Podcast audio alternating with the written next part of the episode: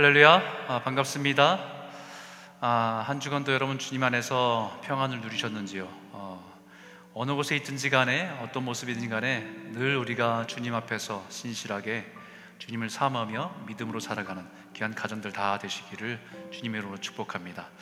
오늘 함께 오실 하나님의 말씀은 하박국서 1장 어, 1절에서 11절까지의 말씀 보겠습니다. 구약 성경입니다. 아, 구약 성경 1303페이지에 제 성경이 있는데요. 어, 하박국 1장 1절에서 11절까지의 말씀입니다. 어, 여느 때와 같이 제가 한 절, 또 여러분들이 또 한 절 이렇게 어, 교독하도록 하겠습니다. 다 찾은 줄 믿고 제가 한 절 읽겠습니다. 선지자 하박국의 묵시로 받은 경고라 여호여 내가 부르짖어도 주께서 듣지 아니하시니 어느 때까지 이리이까? 내가 강포로 말미암아 외쳐도 주께서 구원하지 아니하시나이다. 어찌하여 내게 죄악을 보게 하시며 폐역을 눈으로 보게 하시나이까? 겁탈과 강포가 내 앞에 있고 변론과 분쟁이 일어났나이다. 이러므로 율법이 해이하고 정의가 전혀 시행되지 못하오니 이는 악인이 의인을 에워쌌으므로 저희가 굽게 행하여 지민이다. 여호와여 이르시되 너희는 여러 나라를 보고 또 보고 놀라고 또 놀랄지어다. 너희의 생전에 내가 한 가지 일을 행할 것이라. 누가 너희에게 말할지라도 너희가 믿지 아니하리라. 보라 내가 산하고 성급한 백성 곧 땅이 넓은 곳으로 다니며 자기의 소유가 아닌 거처들을 점령하는 갈대아 사람을 일으켰나니 그들은 두렵고 무서우며 당당함과 위험이 자기들에게서 나오며 그들의 군마는 표범보다 빠르고 저녁 이리보다 사나우며 그들의 마병은 먼 곳에서부터 빨리 달려오는 마병이라 마치 먹이를 움키려 하는 독수리의 날 같으니라. 그들은 다 강포를 행하러 오는데 앞을 향하여 나아가며 사람을 사로잡아 모기를 모래 같이 많이 할 것이요. 왕들을 멸시하며 방백을 조소하며 모든 견고한 성들을 비웃고 흉복을 쌓아 그것을 점령할 것이라. 11절 같이 읽겠습니다. 그들은 자기들의 힘을 자기들의 신으로 삼는 자들이라. 이에 바람같이 급히 몰아 지나치게 행하여 범죄하리라. 아멘. 할렐루야. 아, 오늘부터 5주간 아, 구약성경 하박국 선저, 선지서를 가지고 여러분과 같이 말씀을 나누고 어, 은혜를 나누길 원합니다 아, 요즘 우리의 삶은 한 번도 경험해 보진 경험해 보지 못한 상황 가운데 살아갑니다. 아, 코로나 바이러스로 인해서 전 세계가 함께 공포와 아, 두려움 가운데 살아갑니다. 삶의 모든 것들이 아, 다 멈춰버린 상황입니다. 그러다 보니까 이것이 시간이 지나가면서 모든 사람들 안에 공통적으로 가지고 있는 질문들이 있습니다. 아, 도대체 언제 이런 상황들이 끝나는 것일까? 언제쯤이면 어, 정상적인 삶으로 돌아갈 수 있을까? 과연 예전처럼은 돌아갈 수 있을까?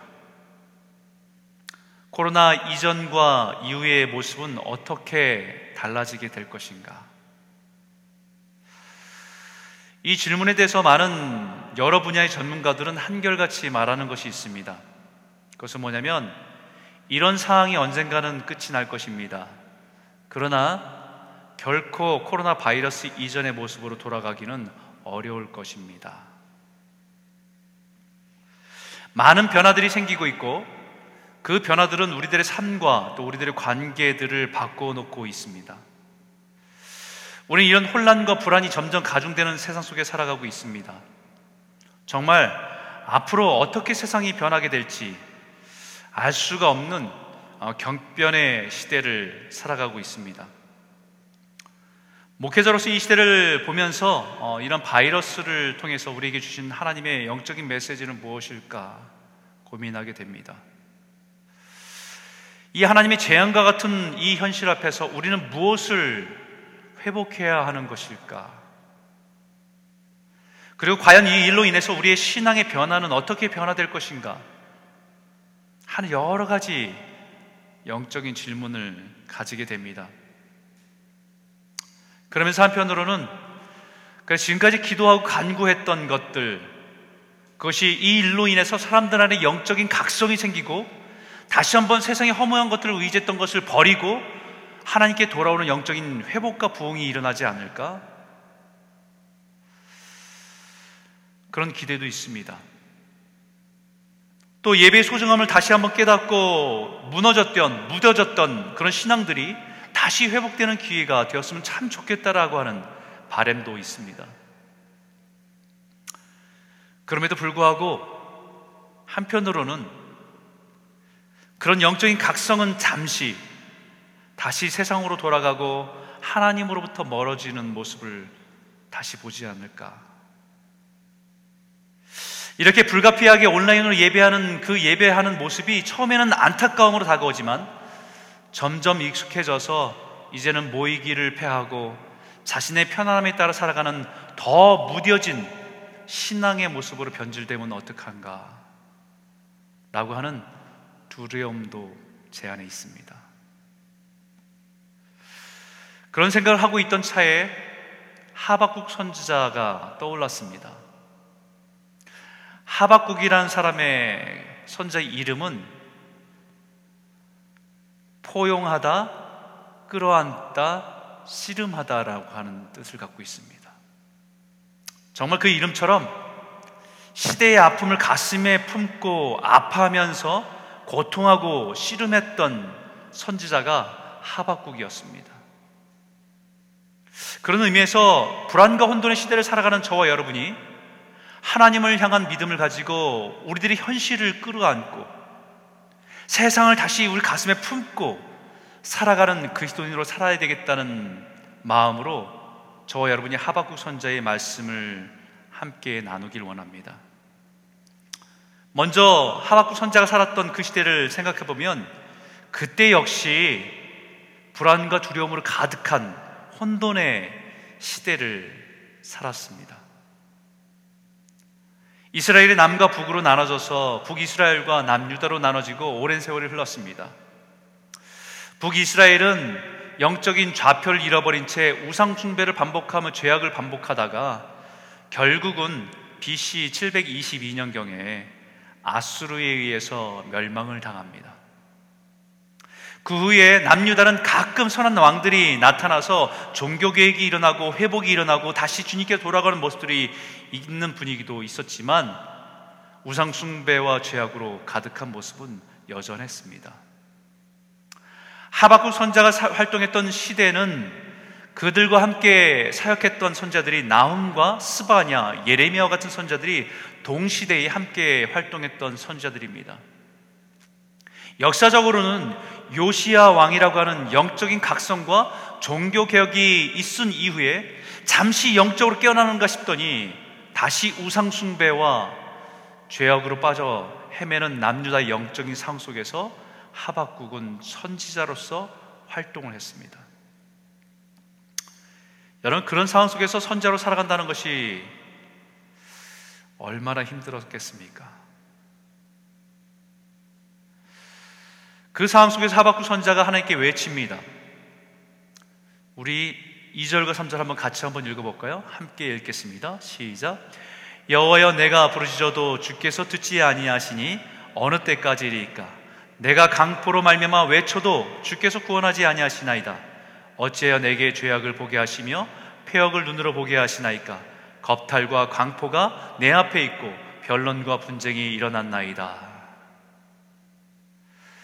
여러분 이 하박국의 부르짖음을 우리가 읽으면서 여러분들은 무엇이 느껴지십니까? 답답함? 실망? 분노, 짜증, 눈물, 고통. 하박국의 표현 그대로 보면 굉장히 거칠지만 감히 하나님께 무리하게 따지는 것 같지만 불경스럽게 하나님을 향해서 어떻게 이런 말을 할 수 있을까 하지만 처음에는 저도 그렇게 생각했는데요. 읽고 읽고 묵상하다 보면서 느끼는 것은요. 하박국 선지자 안에 있는 눈물과 고통입니다. 하나님 언제까지입니까? How long? 주님. 제가 그렇게 부르짖어도 듣지 않으신 것은 언제까지입니까, 주님? 죄악된 현실을 보면서 하나님께 부르짖고 부르짖었습니다. 이 세상에 하나님을 향한 신앙이 회복되도록 세상에 가득한 죄악들이 무너지고 불의함이 무너지고 은혜가 회복되도록 하나님 부르짖었습니다. 세상의 악한 자들이 폐역함과 죄악으로부터 하나님의 백성을 보호해달라고 부르짖었습니다. 근데 언제까지입니까? 너는 내게 부르짖으라 내가 내게 응답하겠구라 말씀하신 그 말씀처럼 부르짖고 부르짖었습니다. 그런데 왜 응답하지 않는 것입니까? 도대체 언제까지입니까?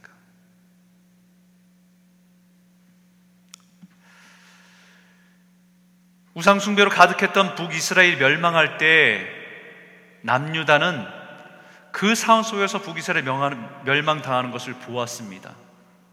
그리고 깨닫고 하나님께 돌아올 줄 알았습니다.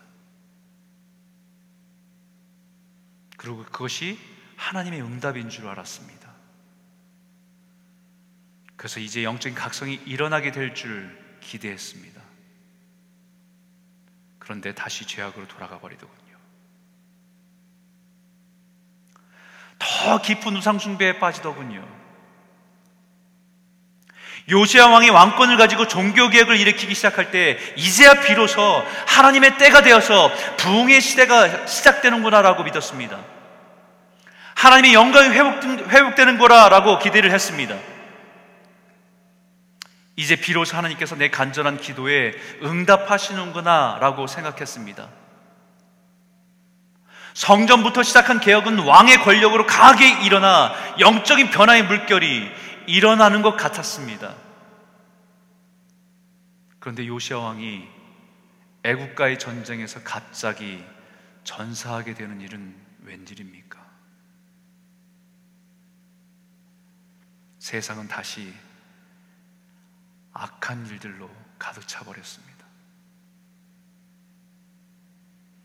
악한 사람들은 악을 행하고 악한 자를 억누르며 약한 자를 억누르며 자신들의 힘으로 빼앗고 악을 행하며 살아가는 것을 보게 됩니다. 도대체 언제까지 저는 부르짖어야 합니까? 언제까지 제 기도에 응답하지 않으시는 겁니까?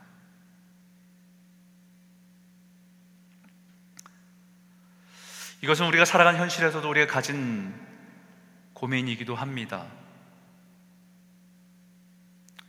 하나님이 살아계시다고 한다면 왜 이 땅에 선한 사람들은 고통받고 악한 사람들은 번성하고 잘 되는 것을 보게 됩니까?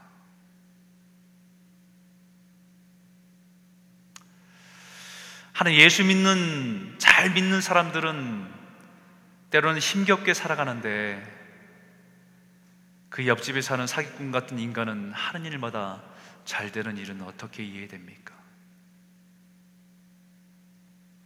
도대체 이게 어떻게 된 겁니까? 도대체 하나님은 뭐 하고 계시는 겁니까?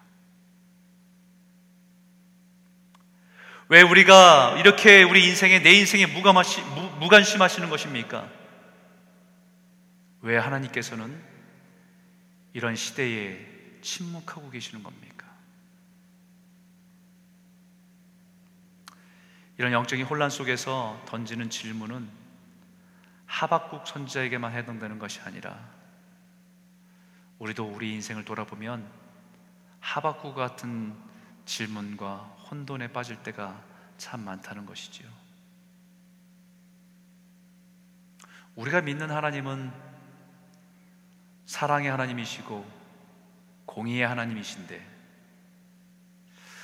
우리는 하나님의 백성이고 하나님의 자녀인 우리는 인생의 끊임없는 고난에 고통하고 있고 하나님을 인정하지 않는 자들은 오히려 잘 되는 이 세상 속에서 우리는 어떻게 살아야 됩니까? 분명 내가 믿는 하나님은 선하시고 공의로우신 분인데 세상을 보면 그렇지 않을 때가 많이 보이기 때문에 믿음으로 살아가는 사람들에게는 고통이 됩니다. 이와 같은 고통 우리에게만 가지고 있던 것은 아니었어요. 시편의 아삽이라고 하는 사람들도 고민했던 고통입니다. 그가 이렇게 고백합니다. 하나님이 참으로 이스라엘 중 마음이 정결한 자에게 선을 행하시나 나는 거의 넘어질 뻔하였고 나의 걸음이 미끄러질 뻔하였으니 이는 내가 악인의 형통을 보고 오만한 자를 질투하였음이로다. 그들은 죽을 때에도 고통이 없고 그 힘이 강건하여 사람들이 당하는 고난이 그들에게는 없고 사람들이 당하는 재앙도 그들에게는 없나니 그러므로 교만이 그들의 목걸이요 강포가 그들의 옷이며 그 믿음이 좋은 예배 인도자였던 아삽도 실족할 뻔했다고 했다고 하는 것입니다. 믿음이 흔들려서 시험 들 뻔했다는 것입니다. 악이 형통하고 오만한 자들이 잘 되는 것을 보면서 그것을 부러워했다는 것입니다. 불합리한 세상에서 믿음을 가지고 살아가는 것 그 자체가 고통이었기 때문입니다. 그래서 하나님께 부르짖는 겁니다. 죄와 악이 가득한 세상에 살아가는 선자로서 깊은 영적인 고민과 기대, 그러나 실패, 실망을 반복하는 과정 속에서 쏟아져 나오는 하나님에 대한 부르짖음입니다. 그리고 사절을 한번 보세요.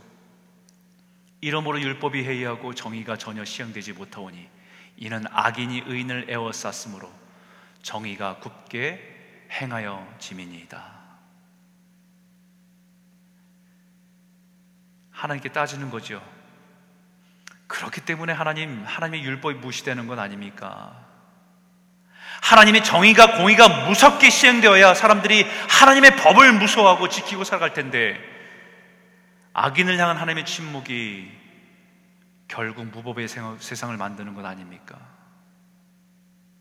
하나님의 무서운 심판이 없으니까 하나님의 율법을 다들 무시하며 살아가는 것 아닙니까? 하박국은 하나님을 향해서 부르짖는 것입니다. 부르짖는다는 것은요, 고통한다는 거예요. 첫 번째 여러분과 나누고 싶은 것은요, 세상에 고통하는 자는 하나님께 부르짖는 자리로 나아가야 합니다. 그래서 그 혼란 가운데 있던 하박국 선자가 한 가지 잘한 것이 있다고 한다면 그 영적인 혼란과 이해가 안 되는 상황에서 그 불평과 불만을 하나님께 가지고 나왔다는 것입니다. 이런 상황에 많은 사람들이 가장 실수를 하는 일들이 그 불평과 불만을 하나님이 아닌 사람들에게 가지고 나간다는 것입니다. 아무런 대답을 줄 수도 없고 도울 수도 없는 사람에게 가지고 가봐야 서로에게 영적인 부정적인 영향만 미칠 뿐입니다. 신앙생활 잘하고 있는 사람마저 부정적인 것에 전염되고 그 사람마저 영적인 혼란에 빠지게 만들기 때문입니다. 불평과 원망을 사람에게 가져가면 죄를 낳고 다른 사람마저 죄 가운데 빠지게 하는 전염병과 같은데 불평과 불만을 하나님께로 가져가면 해답을 얻을 수 있습니다. 우리 이 시대의 영적인 혼란과 불안함 가운데 살아갑니다. 그 불안함 가운데 있는 것들을 사람에게 쏟아놓는 것이 아니라 하나님께로 가지고 나아가 부르짖고 주님께서 주시는 응답을 가지고 살아가는 성도들이 다 되시기를 주 이름으로 축원합니다. 두 번째는요. 오직 하나님만이 의의 목마름을 채워 주실 수 있습니다. 예수님께서 산상수훈에도 이렇게 말씀하셨죠. 우리 한번 큰 목소리 한번 읽어볼까요? 함께 읽겠습니다. 시작. 의에 줄이고 목마른 자는 복이 있나니 그들이 배부를 것이며. 여러분, 하나님은 하박국의 부르짖음에 기분이 나빴을까요? 버릇이 없다고 생각하셨을 겁니까? 아닙니다. 하나님은 오히려 그의 의에 대한 목마름을 이해하고 계셨습니다. 하박국 안에 있는 고통을 이해하고 계셨습니다. 그래서 이제 그에게 응답하시는 겁니다. 하박국 선제의 질문에 대해서 하나님이 대답을 하기 시작하십니다. 5절입니다. 함께 읽을까요? 5절 함께 읽도록 하겠습니다. 여호와께서 이르시되 너희는 여러 나라를 보고 또 보고 놀라고 또 놀랄지어다. 너희의 생전에 내가 한 가지 일을 행할 것이라. 누가 너희에게 말할지라도 너희가 믿지 아니하리라. 하박국의 질문에 대한 하나님의 답변은 간단하게 말하면 나 놀고 있지 않다는 거예요. 하나님이 여전히 일하고 계셨다는 것입니다. 유다에 대한 하나님의 계획을 가지고 계신다는 것입니다. 하박국, 내가 유다를 바라보면서 안타운, 안타, 안타깝게 생각하는 것 이상으로 나는 가슴 아프다는 것을 말하고 있는 것입니다. 그 일에 대한 계획을 보게 되면 너는 놀랄 것이라고. 단지 내 눈으로 보이는 그, 그러한 일의 시야가 아니라 열국을 통해서 일하시고 역사를 주관하신 하나님의 계획을 들으면 아마 깜짝 놀랄 거라고. 바로 그것을 네가 생전에 살아있는 동안에 보게 될 것이라는 말입니다. 그, 그 구체적인 계획이 바로 바벨론을 통해서 남유다를 징계하시겠다는 것입니다. 그 계획이 무엇이냐 6절에 보라 내가 사납고 성급한 백성 곧 그 땅이 넓은 곳으로 다니며 자기의 소유가 아닌 거처들을 점령하는 갈대아 사람을 일으켰나니 갈대아 사람 바벨론 제국을 일으켜서 유다를 징계하시겠다는 것입니다. 우상숭배에 빠진 유다를 전쟁을 통해서 고통에서 그 고통 속에서 징계하시겠다는 하나님의 계획입니다. 사랑하는 유다를 유다가 계속된 죄악에 있는 것을 아파하시던 그 하나님께서 마지막 카드로 사용하고 계신 것이 유다를 바벨론에서 망해서 포로로 끌려가는 것을 그 징계를 행하시겠다라는 것입니다. 기다리고 기다리고 돌아오기만을 기다리지만 결코 돌이키지 않는 유다를 향해서 바벨론 전쟁을 통해서 그들을 징계하시겠다는 것입니다. 여러분 이것을 우리의 상황에 적용해서 생각해 보면 이런 것과 같지 않을까 생각해요. 어떤 분이 자신의 남편을 위해서 기도하기 시작했습니다. 하나님 우리 남편 신앙 잘 회복할 수 있도록 도와주십시오. 맨날 사업한다고 술 먹고 다니고 죄 짓고 다니는데 예전의 믿음을 회복할 수 있도록 도와주십시오. 하나님 왜 응답하지 않으시는 겁니까? 내가 얼마나 울면서 기도했는데 왜 응답하지 않으시는 것입니까? 왜 아무 일도 일어나지 않는 것입니까? 거기에 대한 대답은 나도 답답하다. 그의 친구를 통해서 그의 선배를 통해서 끊임없이 내 마음을 전했지만 듣지를 않는다. 결국 내가 네 남편의 사업을 망하게 할 것이다. 그것도 친구에게 사기를 당해서 망하게 할 것이다라는 것과 같은 겁니다.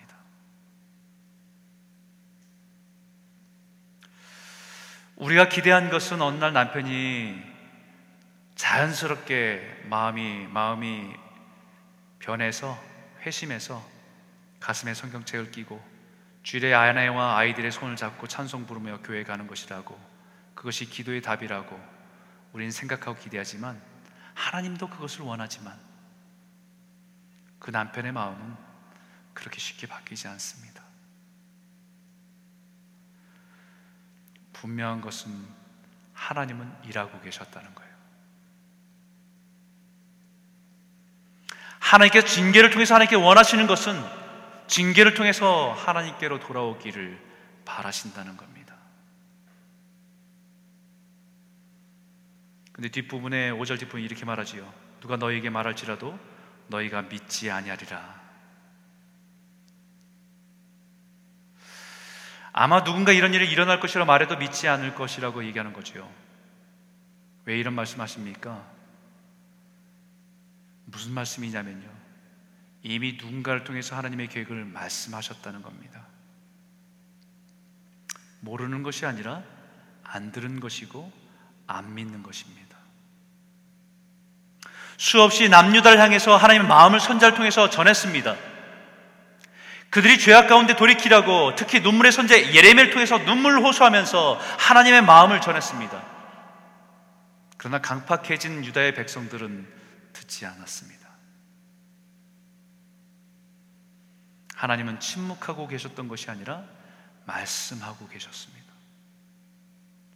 눈물로 호소하고 계셨습니다. 하나님께 말씀하지 않으신 것이 아니라 하나님의 말씀을 듣지 않은 것입니다. 하나님은 오늘도 우리의 일, 우리 삶 가운데 일어난 일들을 통해서 저와 여러분들에게 말씀하고 계십니다. 하나님 나라를 이루어가시는 하나님의 역사에 내 인생이 어떻게 살아야 하는지 오늘도 우리에게 분명하게 말씀하고 계십니다. 하나님께 이 땅에 다스리시고 인도하시는 일에 우리의 삶을 어떻게 반응하면서 살아야 하는지 분명히 말씀하고 계십니다. 그 하나님의 응답만이 우리의 영적인 의의 목마름을 채울 수 있습니다. 하나님의 약속만이 우리의 영적인 갈급함을 채워줄 수 있습니다. 사랑하는 성도 여러분, 하나님의 신실하신 약속을 붙들고 믿음으로 흔들림 없이 살아가십시오. 우리의 삶 속에서 말씀하시는 하나님의 메시지를 오늘 붙들고 우리가 믿음으로 살아야 합니다. 이것이 우리를 향한 마지막 경고일 수 있습니다. 이 말씀 붙들고 믿음으로 신실하게 살아가는 저와 여러분 모두가 되시기를 주의 이름으로 축복합니다.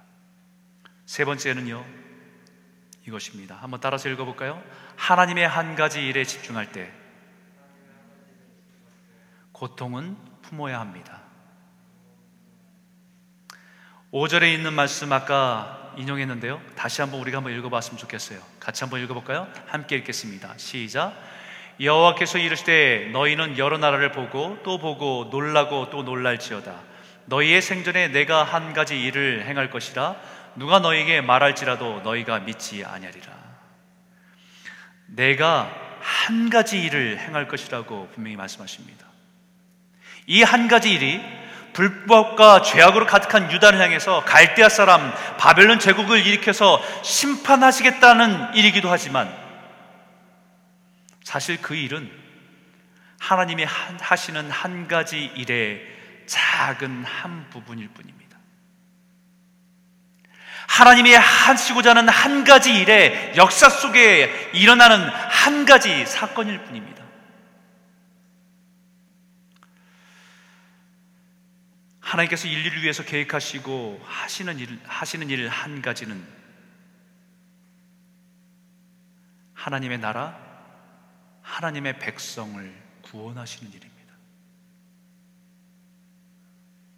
하박국 선자에게 보여주신 한 가지 일은 바벨론 제국을 통해서 남유다가 망하는 것에서 끝나지 않고 그 바벨론 역시 잠시 하나님의 징계와 심판의 도구로 상되지만 결국은 스스로 교만하고 죄악을 향해다가 심판을 면하지 못할 것이라는 것까지 말씀하십니다.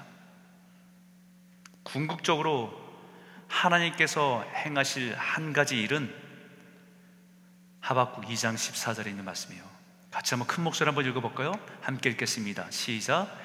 이는 물이 바다를 덮음 같이 여호와의 영광을 인정하는 것이 세상에 가득함이라. 결국 하나님께서 행하실 한 가지 일은 세상의 모든 불법과 죄악된 모든 것을 쓸어버리고 오직 하나님의 영광만 가득한 세상을 이루시는 것입니다. 그때는 그렇게 영원할 것 같고 대단할 것 같았던 세상의 모든 것들이 먼지와 같이 하나님의 구원의 파도 아래 무너지고 잠겨서 어디에도 찾아볼 수 없게 될 것입니다. 오직 하나님의 영광만이 가득한 세상을 보게 될 줄 믿습니다. 이것이 구약의 계시록이에요. 하박국 선지자가 보게 된 하나님의 장차 행하실 한 가지 일 비전입니다. 그때 하나님 백성들은요, 그 하나님의 영광을 분명히 보며 찬송하며 주 앞에 온전히 서게 될 줄 믿습니다. 지금은 코로나 바이러스라고 하는 거대한 고통의 파도가 전 세계를 흔들고 있지만 이후에 어떤 변화가 일어날지 더 강력한 힘을 가진 악한 힘으로 세상을 안전과 질서란 이름으로 통제하고 지배하는 일이 생길 수도 있지만 결국 하나님의 구원의 역사에 무너지고 침몰할 것입니다. 그렇기 때문에 이 시대에 이 시대를 살아가는 우리는 그 하나님이 행하시는 그 한 가지 일에 집중해야 합니다. 혼란스러울수록 그 한 가지 일에 집중해야 됩니다. 이 시편을 쓴 다윗도 혼란스럽습니다. 자신을 죽이려는 사람들, 심지어는 자기 한 사람을 잡아 죽이려고 군대가 애워싸는 그 위험 속에서도 부르짖며 도대체 하나님 언제까지입니까? 왜 악인들은 득세하는 것을 그대로 내버려 두십니까? 라는 수많은 질문과 혼돈 속에서도 실족하지 않을 수 있었던 것, 그 영적인 비결은 영적인 집중력을 잃어버리지 않았기 때문입니다. 다윗이 고백한 말씀이 이 고백이에요. 같이 한번 읽도록 하죠. 함께 읽겠습니다. 시작. 내가 여호와께 바라는 한 가지 일 그것을 구하리니 곧 내가 내 평생의 여호와의 집에 살면서 여호와의 아름다움을 바라보며 그의 성전에서 사모하는 그것이라. 내가 여호와께 바라는 그 한 가지 일. 지금은 쫓겨 다니고 위험이 문 밖에서 기다리고 자기를 죽이려는 군대가 자기를 쫓아오는 그 상황에서 다윗이 영적인 초점을 잃어버리지 않은 것, 내가 바라는 그 한 가지 일. 내 평생의 여호와의 집에 살면서 여호와의 아름다움을 바라보며 그의 성전에 사모하는 그것 한 가지입니다.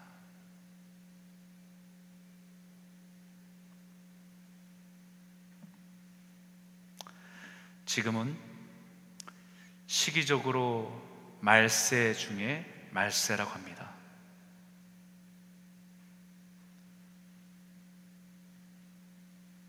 성경으로 보아도 마지막 때가 다가옴을 수많은 증거들을 통해서 느껴야 하는 시대입니다.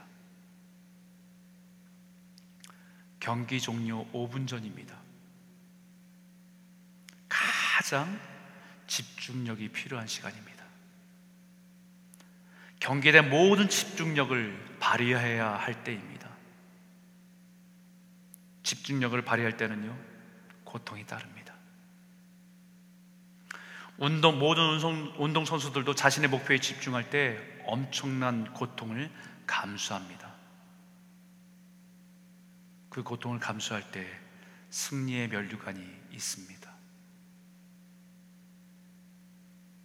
초대교회 성도들은 이 영적 집중력을 가지고 살았습니다. 끝나지 끝나지 않을 것 같은 박해, 무너지지 않을 것 같은 로마 제국 앞에서 이 한 가지 일에 집중하며 살아서 이겨냈습니다.